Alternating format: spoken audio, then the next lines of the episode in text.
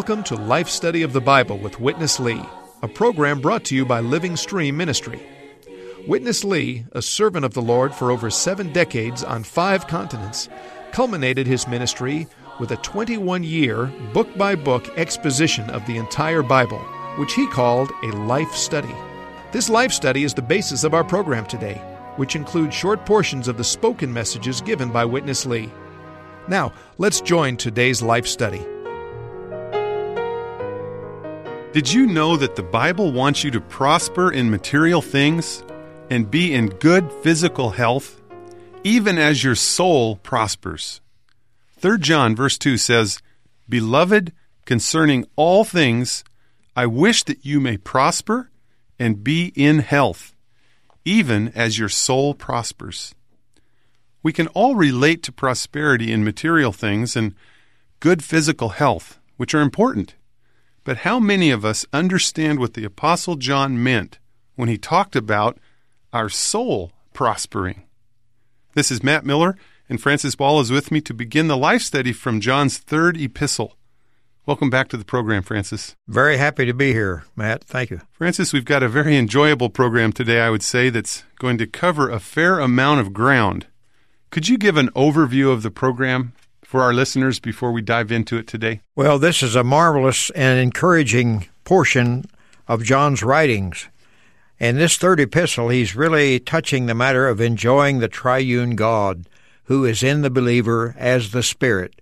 And this is the truth that we will enjoy today to see how this reality is in us to be enjoyed by us and we will cover about eight verses, I think, of this epistle. The first eight verses, that's right. So we're looking forward to this uh, revelation concerning our prosperity. In kind of a summary, Francis, I'd like to uh, kind of break those two sections up. There's a, an introduction to the epistle in the first four verses, and then in the second four verses, we talk about the hospitality to the traveling workers, which is actually the title of the life study message.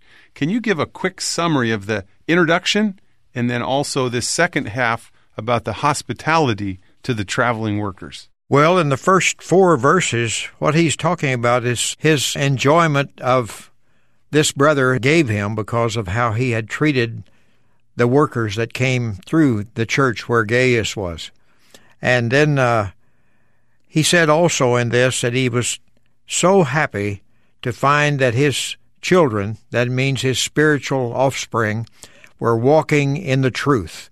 And I think the main thing we need to see today is what is this truth? We've had it in First John in our study there, and in Second John, repeated in a kind of a warning way of not to leave the truth. But here he's commending one who's walking in this truth. And so we need to see in the second part what is this truth? Well, Francis, um, I'm looking forward to the life study program. Even there's this uh, phrase that concludes this life study portion that we're going to cover in verse 8, which is going to stress what you just said. We therefore ought to support such ones that we may become fellow workers in the truth. You mentioned that the main thing that we need to see today is this matter of the truth, and the hospitality given is a hospitality for the ones who are taking care of the truth. This is really marvelous. John's writings are really quite deep and quite marvelous. When we get into them, we see he covers our whole being even in this short portion, he's covering our prosperity in physical things and in health and also in truth. Well, that's a good segue into the first section with Witness Lee Francis because that's what he's going to talk about here is his introduction when he starts out addressing Gaius, this brother in the church there who was obviously he was prospering in the soul. Yes. And the apostle expressed a wish that he would also prosper in material things and be in good health, even as his soul prospered. So let's go to Witness Lee and get into this phrase. What does it mean for you to prosper in your soul? Here's Witness Lee. The subject of the book is encouragement to the fellow workers in the truth. We get on verse 2 Beloved, concerning all things, I wish that you may prosper and be in health, even as your soul prospers. We all know what it is to uh, prosper. And we also know what it is to be well in health. But uh, not many of us do know what is the soul prospering.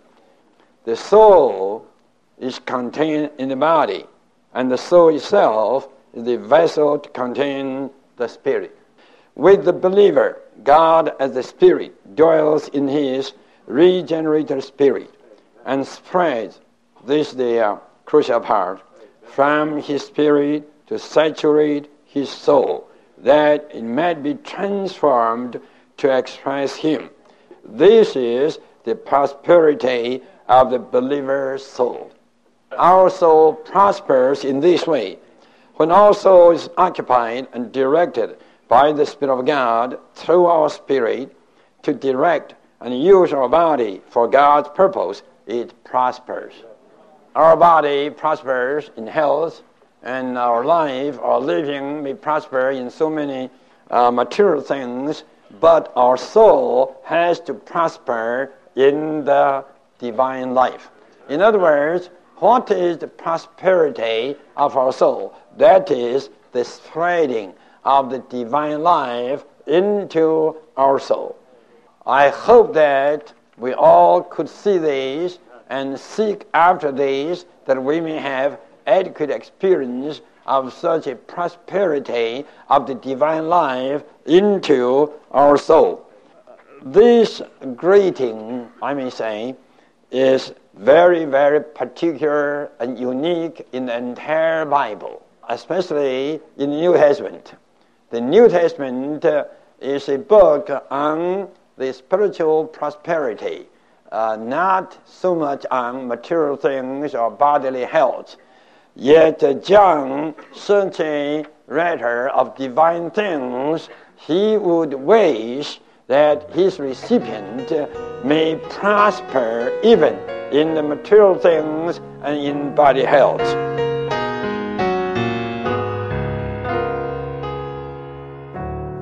Francis, I really like this desire of the Apostle John that the recipient of this epistle, which was Gaius, or even us today, would prosper in material things and in bodily health, just as the soul prospers. When some people read this verse, I think they only focus on this matter of prosperity or health, which I don't want to minimize, but they miss the matter of the soul prospering. And that's what I want you to develop right now. There's a marvelous footnote in the recovery version on this verse I think would help us a lot. I'd just like to read that in answer to your question. Man is of three parts a spirit, a soul, and a body. The soul is the organ that mediates between the body and the spirit. It possesses our self consciousness that man may have his personality. It is contained in the body and also is the vessel to contain the Spirit. As to the believer, God as the Spirit dwells in his regenerated spirit and spreads from his spirit to saturate his soul that it may be transformed to express God. This is the prosperity of the believer's soul. When our soul is occupied and directed by the Spirit of God through our spirit, so that it directs and uses our body for God's purposes, it prospers. The apostle wished that the recipient of this letter, who was a beloved brother, outstanding in such a prosperity of his soul, might prosper in all things and in bodily health, just as his soul prospered in the divine life. So his soul prospered already. Yeah. That was quite a testimony. I wonder how many of us today, if the apostle were to write us a letter, he would say that our soul is prospering and he wants us to prosper materially and physically as much as our soul is prospering, which means we need to be prospering in the divine life. I'm afraid that's not too well known among Christians that they need to prosper in their soul in this way, not by knowledge simply, but by experience of the Spirit in their spirit invading or extending into the soul. You know, I think a verse in Ephesians chapter 3 might uh, help explain this or describe what the Apostle John's talking about when the Apostle Paul prayed for Christ to make his home in your heart. Ah, good. As Christ spreads from our spirit, He's spreading to make His home in our heart. So many parts of our heart. And then as He spreads into our heart, we're prospering in our soul. Our soul can only prosper when Christ is spreading there to make His home. Oh, that is good. Well, Francis, let's go on to verse 3, which says, For I rejoiced greatly at the brothers coming and testifying to your steadfastness in the truth, even as you walk in truth. Here's Witness Lee. Verse 3 For I rejoiced greatly at the brothers coming and testifying to your truth. Very peculiar. To your truth, even as you walk in truth. What is your truth? The thought here is very, very deep. This means the objective truth now becomes so subjective in your daily walk. And this truth is just the divine reality of Christ's deity. You walk, you live, you behave in the divine reality which you enjoy of the triune God. And this enjoyment shapes your work. You see, shapes your way of life. Your way of life is determined by this reality. This means your way of life is molded, shaped, determined by what you have seen and enjoyed as the reality. That is the triune God becoming your enjoyment. What was in the writer of the three epistles was just the concern for the enjoyment of the triune God.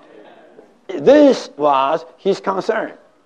Today, our concern is the same. The Bible reveals to us that God is edible. What is revealed first, right after man's creation? The tree of life. Then, in God's redemption and salvation typified by the history of Israel. What was there the first thing? The eating of the lamb. Then when they got into the wilderness every day, they ate what? Manna. And everybody knows today that manna was a type of Christ. In John chapter 6, Jesus said, I am the bread of life, and I'm edible. He that eats me, you have to learn to eat me. So, dear saints, you have to see that what is the divine reality in the New Testament? That is the triune God, the Father in the Son, and the Son becoming the Spirit. This triune God, hallelujah, becomes our subjective enjoyment. Not a kind of theology, not a kind of creed, a kind of belief. No, but a subjective enjoyment.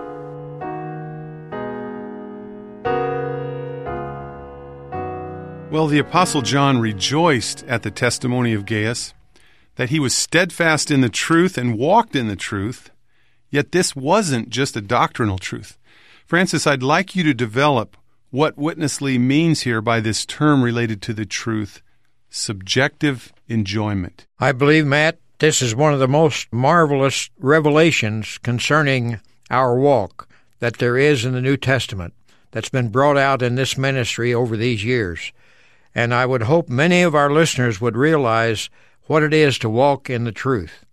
Because this truth is not just a doctrine, a teaching, but this truth is the reality of Christ being in us as the Spirit, the triune God being real to us, because now He's the Spirit in our spirit. And to walk in that light, that's to walk in that truth.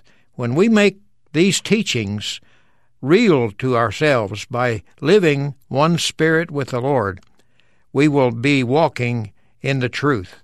And this is what was making the apostle so happy with Gaius, was because he was a person in his behavior, in his caring for the fellow workers that he entertained, and so on. He was one who was walking in His truth. We need to make this truth our truth. That is, the enjoyment of God in our spirit to be our truth, saturating our soul so that we are walking in truth. Francis Witness Lee used a term in this last section where he said that God is edible. I think mm. this is maybe strange language for people. Of course, if you think about it, he was the bread of life to be eaten. So, of course, God is edible. How does this apply to this matter of subjective enjoyment? Well, eating is probably one of the most enjoyable things a human being does. And over and over, both in the Old Testament by type and in the New Testament by specific words, we're told that Jesus is edible. He said, He that eats me, even he shall live because of me. So our enjoyment of Christ is by eating him, and we eat him by his word, by his moving in our spirit, by our contacting Him by prayer, we can eat the Lord, take into us something that was outside of us, now is in us. We take Him in and into our soul by exercising to call on His name and by exercising our innermost being, our spirit, where He is, so we can know Christ as our life, as our truth, as our enjoyment, as everything to us. I think this really helps us to realize what it means to eat the Lord and for Him to be edible to us. You know, Francis, I know some people who take the Word in a lot. You know, I, I agree with what you just said that we eat the Lord, we enjoy the Lord through His Word.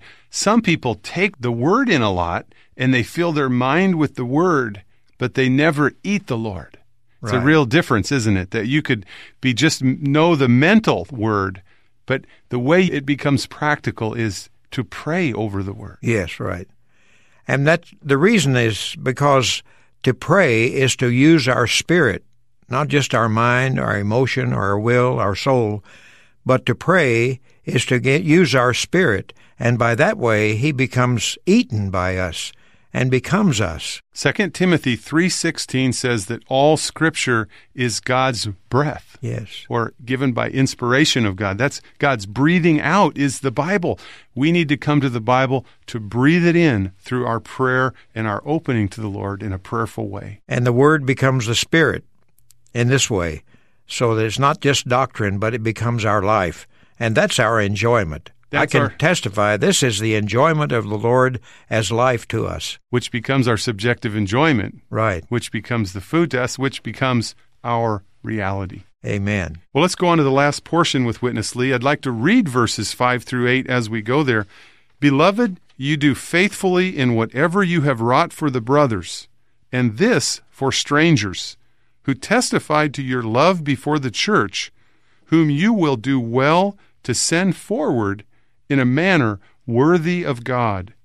For on behalf of the name they went out, taking nothing from the Gentiles. We therefore ought to support such ones that we may become fellow workers in the truth. Let's go to Witness Lee for the conclusion of today's life study. The triune God today is just the Spirit. And the Spirit today is within your spirit. You may consider the spirit as the extract of the triune God. Turn to spirit and stay there and exercise it and call on the name through your spirit and read the holy word by pray reading. You enjoy Him. And this enjoyment will shape your way of life. Now, verse 5 Beloved, you do faithfully in whatever you may have wrought for the brothers, and these for strangers. This indicates hospitality rendered to those brothers who went out for the truth.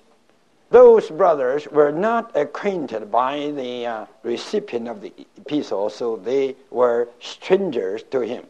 Verse 6 Who testified to your love before the church, whom you will do well to send forward worthily of God. the sending forward should be in a manner that matches God, who is generous. You have to help them generously.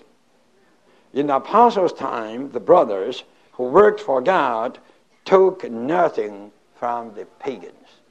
So the apostle encourages the believers to support this work for God's economy. Then, verse 7 We therefore ought to support such that we may become fellow workers in the truth. If we support the uh, traveling workers, we participate in the work, then we uh, become fellow workers of uh, the work in the truth. Francis, as we come to our conclusion of the life study today, I just wanted to remind the listeners that the title of this message is Hospitality to the Traveling Workers, which summarizes these four verses we just read. And I think this is an important verse. I'd like you to explain more what it means practically because I think some people may not even understand this. I'm afraid you're right because this is not a common thought among Christians when visiting brothers come to speak or to minister in a certain locality. This is really talking about supporting these kind of co-workers with the apostle. When they go out, they are not taking anything for their support or for their uh, hospitality from the unbelievers, but the brothers are encouraged to support these kind. In the second epistle of John, which was covered in another broadcast, they were warned against uh, those who did not bring this truth. In other words, the truth we were talking about at that time was the anointing of the Spirit in our spirit. If people would stand against that anointing or would teach different from that anointing, then that is an indication that they should not be the ones to support what the anointing is putting in these brothers when they come to minister the word.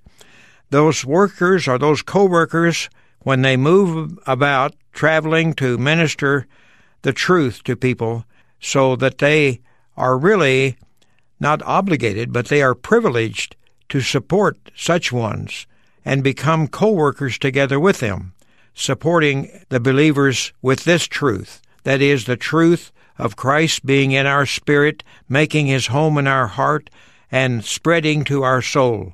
This is the truth that will produce the body of Christ to be the real expression of the Lord on this earth.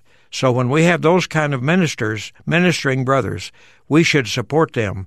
And this is what John is talking about with uh, Gaius. Well, when you mentioned Paul, Paul also talked about this matter of hospitality, and I'll mention two verses for those who want to go look in their Bible. Paul mentioned this matter in Romans chapter 12 verse 13. He said to pursue hospitality. Yes. And he also mentioned this matter in Hebrews chapter 13 verse 2. I think we all need to be pursue hospitality. That's right. Well- Provide hospitality and support for those who minister this truth. because they shouldn't receive their support from the heathens or That's the right. pagans or the unbelievers. That's right. That would be a shame. And I do like the word that he used there that it should be worthy of God, Uh-huh. which means it should be good support. Yeah. It shouldn't just Generous. Be, it shouldn't be your leftovers. right. it should be something worthy of God. Amen. That was the word the Apostle John used. I really like this portion. I think it's very enjoyable, practical. I hope the listeners would go back and read these verses again and get into it. Francis, I feel like these two epistles, 2nd and 3rd John, have really given us two sides of one truth.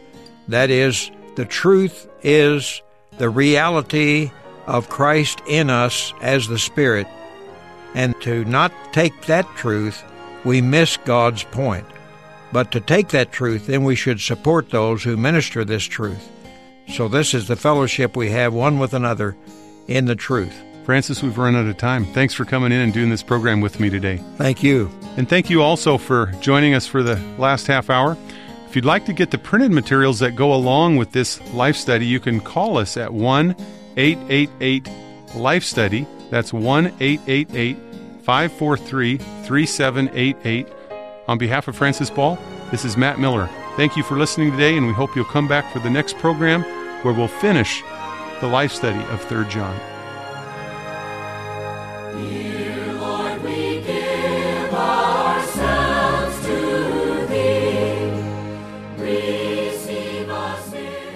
The Gospel of John unveils the New Testament reality of the types of Christ conveyed in the Old Testament tabernacle and offerings. The reality of the five main offerings in Leviticus serve as the examples in the first 12 chapters of John, and in chapters 13 through 17, the Gospel of John unveils the New Testament reality of the type of the tabernacle. The fulfillment of the tabernacle and the offerings in the writings of John is now available Get your copy today by calling 1 800 549 5164.